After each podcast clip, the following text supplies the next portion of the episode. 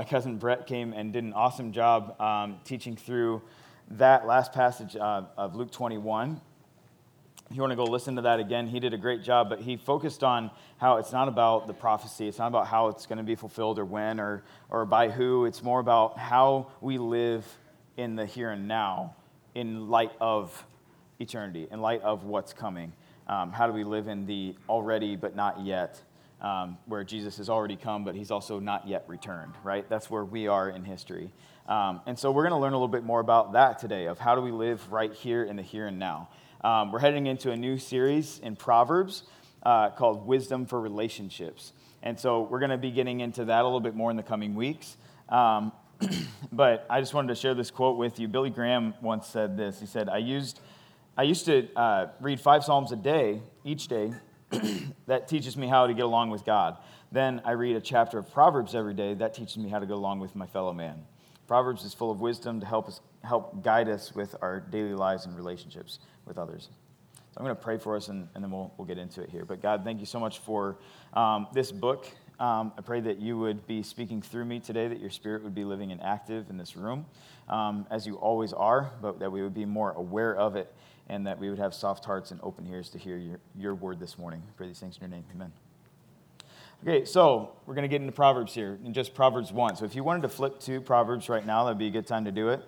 Um, but I want to give you a little bit of background on that first. So uh, obviously, Proverbs is written by Solomon. If you don't know who Solomon is, he's the son of King David, right? And David, while he was known as a man after God's own heart, he also did a lot of things to screw up, right? And one of those things was that he uh, not only slept with his best friend's wife. He also had a child with her. Um, and one of the children that he had with her happened to be King Solomon. So it's this picture of grace that we don't deserve the wisdom that we're given, right? But through Solomon, we get the book of Proverbs and we can dig into some of the things that God wants us to know. So, to get into that story of how Solomon got all of these Proverbs um, given to him, spoken from God, we go to Second Chronicles 1 7 through 12, and it's on the screen here, so don't worry about that. Um, that night, God appeared to Solomon and said to him, Ask, what should I give you? And Solomon said to God, You have shown great and faithful love to my father David, and you have made me king in his place. Lord God, let your promise to my father David now come true. For you have made me king over a people as numerous as the dust of the earth. Now grant me wisdom and knowledge so that I may lead these people. For who can judge this great people of yours? God said to Solomon, Since this was in your heart, and you have not requested riches, wealth, or glory, or for the life of those that hate you, and you have not even requested long life, but you have requested for yourself wisdom and knowledge that you may judge my people over whom I have made you king. Wisdom and knowledge are given to you. I will also give you riches, wealth, and glory, unlike what, has, what was given to the kings who were before you, or will be given to those after you. So, because he asked for wisdom, God gave him the wisdom, and then he also gave him a blessing on top of that of all the riches and wealth and glory and the things that he could have asked for, but he didn't because God valued his pursuit of wisdom, right? 1 Kings 4:32 says that Solomon spoke 3,000 proverbs. I don't know if you've wrote a 3,000 word essay, but that takes a pretty long time. Now think of 3,000 proverbs. Try to get through that in, in one lifetime. And then his, his songs numbered 1,005. And I need to know what those five songs are so I can hear that EP because it probably sounds amazing because he felt the need to go five more. So they were something must have been great about that. So God enabled his this wisdom to be recorded for our benefit, right? It wasn't, Sol- it wasn't by Solomon's own strength or wisdom that we got the book of Proverbs. And somehow, Solomon still managed to, just like us, be a sinner who made massive mistakes, right? So, Solomon, on top of having 3,000 Proverbs and 1,005 um, songs that were written, he also had 700 wives and 300 concubines, which sounds insane. Yeah, you could laugh at that. That's fine. And he worshiped their gods, right? So the more, the more wives that he collected, the more gods he collected, it seemed like. So somehow he let his flesh get in the way and he got way off track. But lucky for us, what God allowed into Scripture is breathed out by God Himself, right? So we can trust it wholeheartedly. It's also important to note that these teachings are helpful hints, but they are from the mouth of God, right? They're helpful hints. In other words, if you follow this wisdom, generally things will turn out better for you. Uh, I just lost my place here. Going against these strong suggestions, though, they don't, they doesn't necessarily mean that you'll be sinning, right? But you'd be extremely foolish to either ignore them or to do the opposite. For example, if I tell my girls, you're not going to want to jump off that dresser again because you're probably going to hurt your leg or you're going to get hurt in general. And then they go do that, they're going to get what we call in our household a natural consequence, right? Where they jump off the dresser, they're going to get hurt. Uh, so that's kind of what we're looking at here in Proverbs as well. They're going to regret not listening to that wisdom. And this book is full of, it's basically a big long list of if then statements or cause and effect statements. And the wisdom that Solomon is, is writing comes directly from the mouth of God, the God of the universe. So we should probably listen, right? Proverbs sits right in the middle of what we call the wisdom books. So you got Job, Psalms, Proverbs right in the middle, Ecclesiastes, Song of Solomon. And the main theme of all these books, and what we're going to get into today, is that it's on the screen here. You can write it down if you want. God is unimaginably powerful and personal. And we need his wisdom like we need our next breath. Right. Amen. So today we're going to talk about those two things. In our Proverbs series moving forward, we'll be talking about how we can be applying this wisdom to our relationships. But today I just want to paint a picture of how desperately we need God's wisdom and how amazing it is that he even offers it to us in the first place. So we know that the wisdom Solomon's writing comes directly from the mouth of God. But how do we know that what God says is even worth listening to? Why should we go to Him for wisdom instead of finding other sources like the rest of the world is doing right now, right? So I want to talk to you about this, this guy here and his family real quick. So this is Chris Hilkin. Um, and he was a pastor, still is a pastor, but he was a pastor over in uh, California and uh, was in charge of like the older youth and uh, younger uh, college age of his megachurch that he was a part of. And this is him and his wife and their five kids. She's holding the infant in her arms right there. Um, and tragically, recently, she actually took her life. Um, she had never had any mental health issues before, and within 10 months, no, less than that. So she had 10, a 10 day stint where she didn't sleep at all um, and never recovered from that. The mental trauma that it, it caused her, um, she ended up taking her life in the mental institution that they had to put her in just to try to get her some sleep. Um, and so this tragic thing happens to Chris. And the interesting thing, though, is that you could see him, it would, it would be totally understandable for him to drop off in his faith, just like so many other people that we've seen recently. But I'm listening to my, my podcast that I listen to on occasion called the Dad Tired Podcast, and sure enough, he's there teaching. I thought, oh, this must be recorded. No, this is after the fact that he was teaching on apologetics. so if you want to listen to that series, that is, it's an amazing series where he goes into, it's called The Parent's Guide to Apologetics, and does a five part series on why we should still trust God, why we should still look at God as the only answer to the things that hurt and the only answer to the things that we can't make sense of, right? So if, if you want to listen to that, he's way more able to explain a lot of this stuff that I'm going to go into. Um, so I highly suggest you listen to that. But just to give you the Cliff Notes version of that, um, I don't know if you know this, Earth's tilt is, if it's just one degree lower or one degree higher, we either burn to death or we freeze to death. And that's just one knob on millions of knobs, like on, a, on an amp where you have to turn up and make sure you get the perfect sound. There's millions of these knobs. That's just one of them that has to be exactly perfect for us to have life on earth. Right? And that's just part of understanding the complexity of what God did in order to create everything and the wisdom that it took to create everything. No one has concrete answers for how everything came into, into existence, how it all started. But they all agree that the intricate detail of how it all works together is way, way too complex to have happened by chance.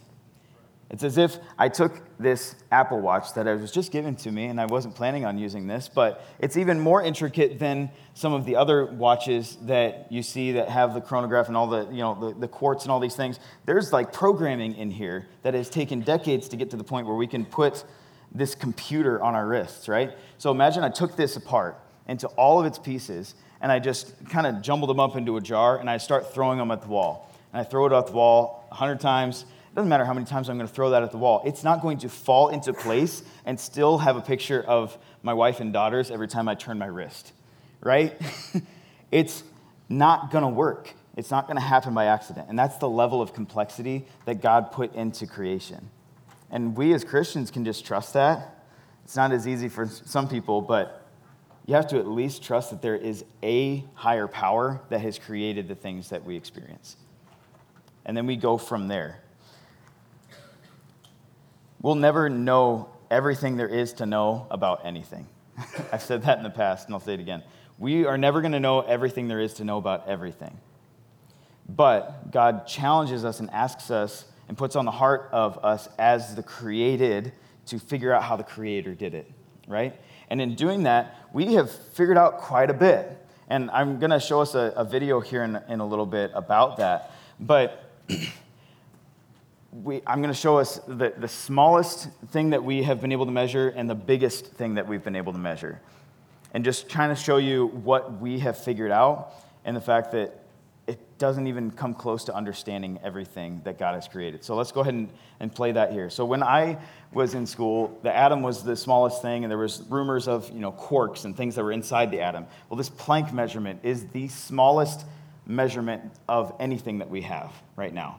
And I'm just going to expand out and show you guys some of what we now know and how that um, ties into the entirety of creation, right? So that Planck is all the way out of the picture already, right? And now we're looking at the smallest atom. The helium atom is the smallest atom that we can observe. now, as we zoom out here a little bit more, Again, that helium atom is way out of the way. There's one strand of DNA, the one building block that is used to create how everything works and the intricate detail of that. You got a red blood cell. You're going to zoom out even more. There's one human hair and a grain of salt right next to each other to show you the span or the, the scale of where we're at. You come out a little bit more. Um, obviously, that grain of salt is long gone, and we've got a human right here at 1.7 meters. Okay, so as we zoom out, we kind of start to realize just how small we are, right? I don't know why you did so many dinosaurs. But so there's a, the biggest tree right there is Hyperion, it's a redwood. Um, there's the tallest building, right? And then there's Mount Everest. So this is the biggest mountain that we have on Earth. The Mariana Trench is even a little bit deeper than that. Now, I felt a little better about myself once I saw that, once we zoom past here a little bit, the marathon is actually quite a bit further than that, and I've run one of those. So I feel pretty good about myself, you know. I'm like, hey, I've run that far, and so I was, I was pretty proud. And oh, that's like as far as Rhode Island, you know. So I've basically run across Rhode Island. And then as we zoom out more, you know, you start to realize that that's really not that big of a deal either, right? It took me all day to run that, um, but here we are at the Earth, and obviously that wasn't very big of a deal, right? so we get out to the Earth, and then that zooms off into the distance. And obviously, that Planck measurement is long gone at this point. We can't even fathom how small that is, right? So we've zoomed all the way back out. There's our sun. That's the sun that we look up at and see. So when you look up at the sun today, realize how small we are in comparison to that. Now, these are some of the bigger stars that we have in the universe we started getting into some quasars and some, some voids and things that we can barely see. We just put a new telescope out there that we can see a little bit more in detail and, and prettier pictures. There's our Milky Way galaxy. Isn't that ridiculous how big the Milky Way galaxy is? And that's just one galaxy in this bigger void of galaxies, right? And then we come all the way out to what we see as the observable universe. This is everything we know and that we will ever know. Because as the world expands, we can't keep up with it. In the beginning, God spoke and it was, and it expanded, and it's expanding faster and faster and faster. All scientists agree on that, that it expands faster and faster. There's no possible way that we can even fathom how big the universe is. All we can do is that observable universe, that dot right there. And as we zoom, I know this is going to give some people some, you know, but we come down to our size. Remember how small we are in comparison? We come all the way down to here. And somehow, humans think we know better. Somehow, we think we know better than the God that created all of that. It's ridiculous, right? There's no way. There's no way that we know better than the God that created all of that with one breath. That's how powerful the God is that we serve. All the experts in the scientific field are forced to admit, based on the evidence that they observe, that there has to be a wise designer of it all behind the scenes, an engineer that has intimate knowledge of the inner workings of what they've put together. And the more that we dig into the science of it all, the more that we understand just how in over our heads we really are. So we have to accept that there is a God. And he is worth listening to. And the fact that a God that big cares about us enough to give us an ounce of his knowledge or wisdom is pretty ridiculous to me. Chris Hilkin has been through one of the worst trials that I've heard of in a long time. And by his own confession, he's also listened to over 60 different debates about God's existence, each of those being about two hours apiece, and still, he is not only choosing to follow God's lead and trust his wisdom, he's teaching people to do the same because he understands one thing very well. We are hopeless without the wisdom of God. And we need it like we need our next breath. God graciously gave us an entire book of advice and wisdom. So, what did he want us to know? So, finally, we're going to get to dig into Proverbs 1 here. So, go ahead and open up to Proverbs 1. First point is the purpose of Proverbs, the first seven verses here. The Proverbs of Solomon, son of David, king of Israel for learning wisdom and discipline, for understanding the insightful sayings, for receiving prudent instruction in righteousness, justice, and integrity, for teaching shrewdness to the inexperienced, knowledge and discretion to a young man.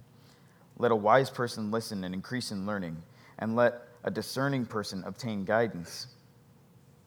For understanding a proverb or parable, the words of the wise and the riddles the fear of the Lord is the beginning of knowledge. Fools despise wisdom and discipline. So there's a, a couple things in there talking about the wisdom and the fear of the Lord. Getting the most out of Proverbs requires us to understand both of those concepts wisdom itself and the fear of the Lord. So we'll talk about wisdom for a second. Wisdom, or in the Hebrew here, choma, means um, applied knowledge. So, not just knowing something, but knowing about it and knowing the inner workings of it, right? So, knowledge is knowing, some people have said this before, knowing that a tomato is a fruit, right? We know that a tomato is a fruit, but wisdom is knowing that it doesn't belong in a fruit salad, right? yeah, it doesn't, nobody would put a tomato in a fruit salad unless you had lived that out and tried it and realized that it doesn't taste very good.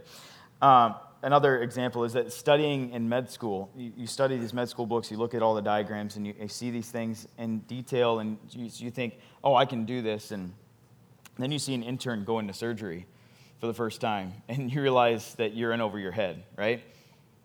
It takes experience, it takes doing it with your hands to gain the wisdom that it takes. They had all the knowledge, they didn't have the wisdom until they did the surgery itself one more example here, and then we'll, go on to the fear of the Lord. But um, there's a new uh, movie on Netflix called Sea Beast. Anybody seen this?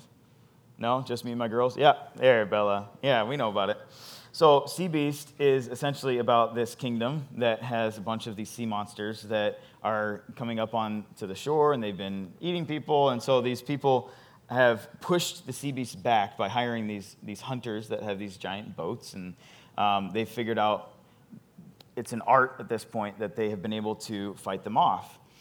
And so they did so well that there were no monsters even in the close area. And so the government that was there that was hiring these hunters, they decided that they're going to build a bigger boat and they're going to push the monsters out as far as possible, and then we won't need the hunters anymore because we'll just keep them at bay. So they build this massive boat, right? Thousands of guns along the side. Think the Titanic with guns, okay? but all of those guns are fixed, and they can't do anything to aim them, and they don't have these harpoon guns that they need. And so they just they built the biggest boat possible because they figured big monsters, big boats, right? Um, and so they told the hunters, "We don't need you anymore." And the head hunter goes to them and he says, if you take that boat out there, you're all going to die. Because that monster is going to come and plow straight through it, and it's going to sink. and you can't aim the guns. He, tried to, he gave them all these reasons why it's not going to work, right? So until they went out there and realized that it wasn't going to work, they had to learn that in the field, right? So that's what wisdom is it's applied knowledge. So, the other thing that we need in order to really get the best out of, of Proverbs here is the fear of the Lord. Now, does that mean that we should be scared of God? Yeah, because he's massive, right? it would be okay to be scared of him because he's massive, but that's not really what the word here means. It means more of a reverence and an awe of God. It's understanding that God is both the vicious lion and the sacrificial lamb, right? It's understanding that he is both faithful to us in giving grace and, and judgment, but he's, he's also just, right? and it, he's not going to let sin go unpunished. He's fierce, and he's also compassionate, right? So he's a God that is worth standing in awe of on a regular basis. And we need to take time and moments to remind ourselves of just the sheer massive scope of the strength of our Creator, God. And it's about an understanding that this life is not about you, it's about Him and he knows what's best. So, our second point here is that what happens when man doesn't follow his lead? So, let's go into verse 8 here. Listen, my son, to your father's instruction, and don't reject your mother's teaching, for they will be a garland of favor on your head and, a, and penance around your neck. My son, if sinners entice you, don't be persuaded. If they say, Come with us, Let's set an ambush and kill someone. Let's attack some innocent person just for fun. Let's swallow them alive like Sheol or hell, who, uh, uh whole, like those who go down to the pit. We'll find all kinds of valuable property and fill our houses with plunder. Throw in your lot with us, and we'll all share the loot. My son, don't travel that road with them or set foot on their path, because their feet run toward evil and they hurry to shed blood. It is useless to spread a net where any bird can see, but they set an ambush to kill themselves. They attack their own lives. Such are the paths of all who make profit dishonestly. It takes the lives of those who receive it. So what happens to what happens when they despise wisdom and discipline, right? What happens when that happens? They forge their own path and they do what feels good because that's what the culture tells them to do, right? But then they condemn themselves. Without Jesus guiding them, they take a very comfortable ride following their heart to hell without Jesus. So man will reap what he sows in that sense. But their actions and choices also have a bitter effect on the world that we live in until Christ comes back to make it all right when we don't follow his lead, that includes us, not just these hypothetical sinners, it's us too. When we don't follow his lead, our flesh shows up and it does horrible things. Our sin is the reason that the world is as bad as it is. It's the reason that we have mass killings and all the other horrible things that happen that remind us that this isn't our home. we think of the Holocaust and these, these things that are like the, hor- the most horrible things that have ever happened, but that's like in the past, right? No. For years now, I don't know if you guys knew this, China has over a million Muslim people in re education camps, and they're still in there right now. And we have reason to believe that these people are being tortured and possibly even killed. Right now, that's happening. That's what our flesh can do. That's what humanity can do outside of God's lead. That's what can happen when we decide to define what's right and wrong on our own terms.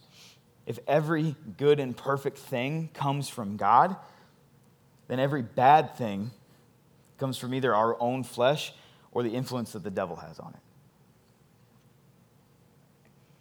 Thankfully, we have the Holy Spirit in us. Amen? And God's word to help us recalibrate to following his will and his purpose for us. And he longs for us to seek his wisdom. And that's our third point here is that we are to actively pursue his wisdom. He pleads with us to actively pursue his wisdom. Verse 20 here says, Wisdom calls out in the street. She makes her voice heard in the public square. She cries out above the commotion. She speaks at the entrance of the city gates. So that's as true now as it was then, right? His voice calls out to us over all the noise, all the differing opinions, all the tribalism, all the, things that we, we hear in the news and, and from close friends, right? And it speaks, his voice speaks truth and love over top of all of that. So let's keep listening. Verse 22 says, How long, inexperienced ones, will you love ignorance? How long will you mockers enjoy mocking and you fools hate knowledge? If you respond to my warning, then I will pour out my spirit on you and teach you my words. Since I called out and you refused, extended my hand and no one paid attention, since you neglected all my counsel and did not accept my correction, I, in turn, will laugh at your calamity. I will mock when terror strikes you, when terror strikes you like a storm and your calamity comes like a whirlwind. When trouble and stress overcome you, then they will call me, and, but I won't answer. They will search for me, but won't find me, because they hated knowledge, didn't choose the fear of the Lord, were not interested in my counsel, and rejected all my correction. They will eat the fruit of their way and be glutted by their own schemes. For the apostasy of the inexperienced will kill them, and the complacency of fools will destroy them. But whoever listens to me will live securely and be undisturbed by the dread of danger. Our pursuit of his wisdom has to be active. We have to plan to seek his voice. We can't be complacent. Like it says here, we have to pursue his wisdom. He's putting it out there for us, and all we have to do is take it. God has given us the responsibility to live intentionally. A few practical ways to think about this. What, what actually ends up happening in our schedules throughout the week shows where our true priorities are, right? At the end of the week, when you look back and you see what you actually did, that's when you see where your priorities are at.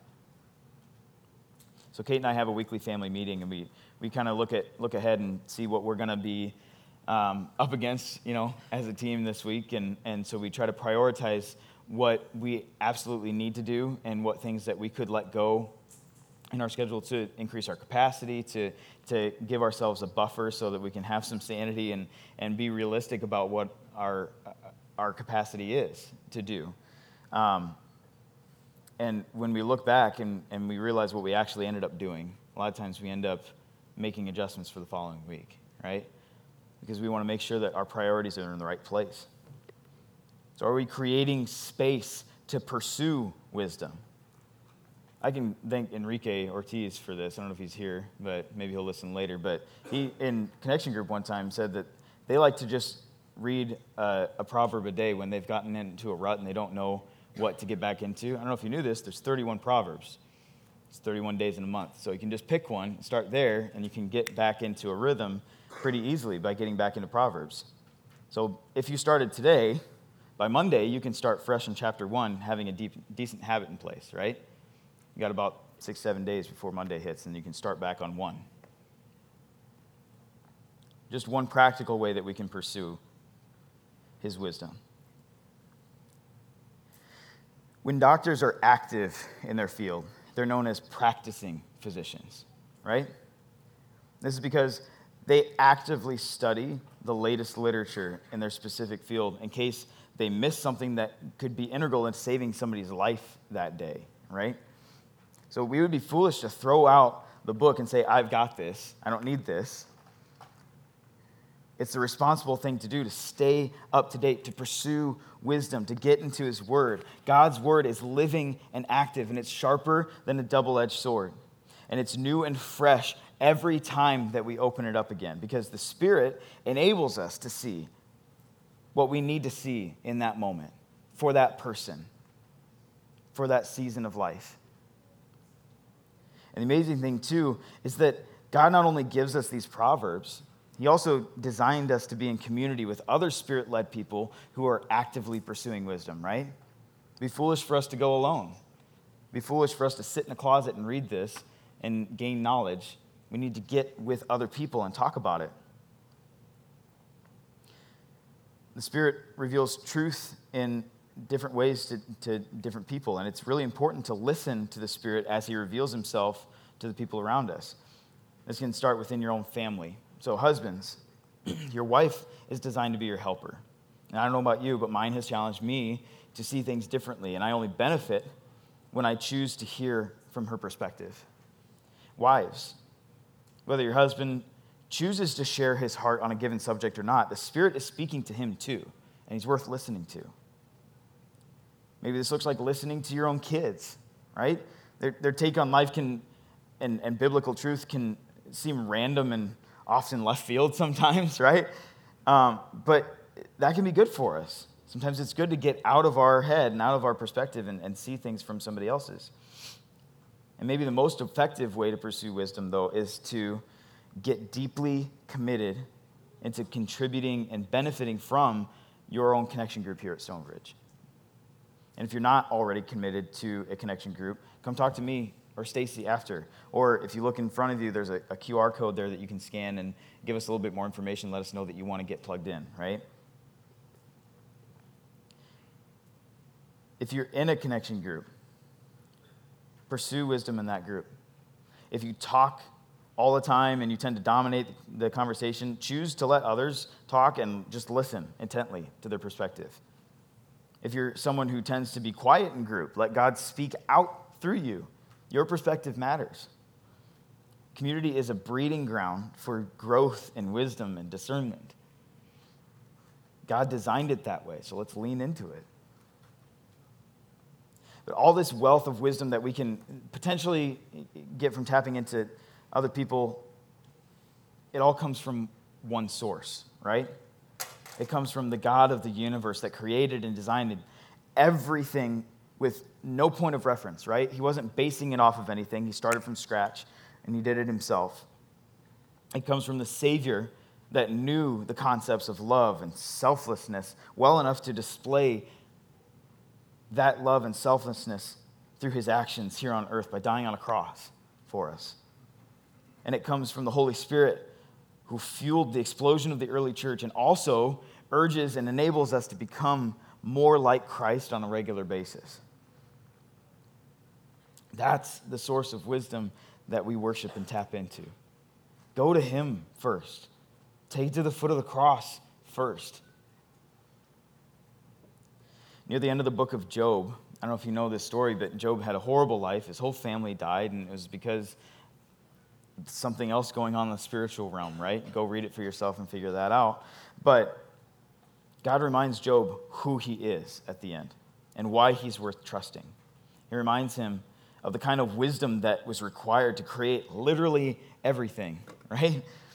He reminds Job that every ounce of revelation or understanding given to him comes from God's mouth, not his, not his friends, not his wife.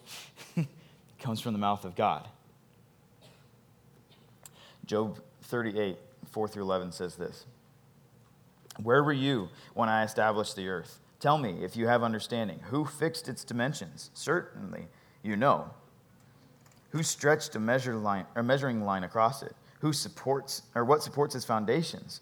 Who laid its cornerstone?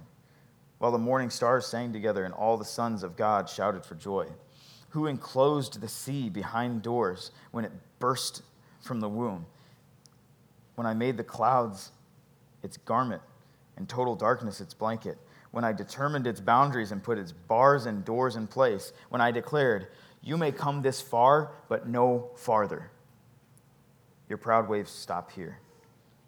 So obviously, he's being sarcastic and, and calling Job on his pride and, and the fact that he felt like he knew better or could question God and his wisdom. God knows better. His way is better. And we it's so hard to understand that sometimes when we go through really tough stuff like Job did.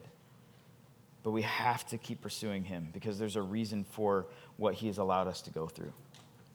So, coming back to Proverbs 1, though, why should we actively pursue his wisdom? The best reason comes from those last two verses. So let's put those back up. Proverbs 1 32 through 33 says this For the apostasy of the inexperienced will kill them, and the complacency of fools will destroy them. But whoever listens to me will live securely and be undisturbed by the dread of danger. For people who reject God's word and wisdom for us, his sacrifice that he made for us, it's very clear in verse 32, unfortunately, what happens to them. Their complacency will destroy them. But the good news is, it comes from verse 33 that whoever listens to him will live securely and be undisturbed by the dread of danger. It makes me think of this passage in, in John 10 here that I'll put on the screen too, where Jesus says, My sheep hear my voice. I know them and they follow me. I give them eternal life and they will never perish. No one will snatch them out of my hand. My Father who has given them to me is greater than all no one is able to snatch them out of my Father's hand. I and the Father are one.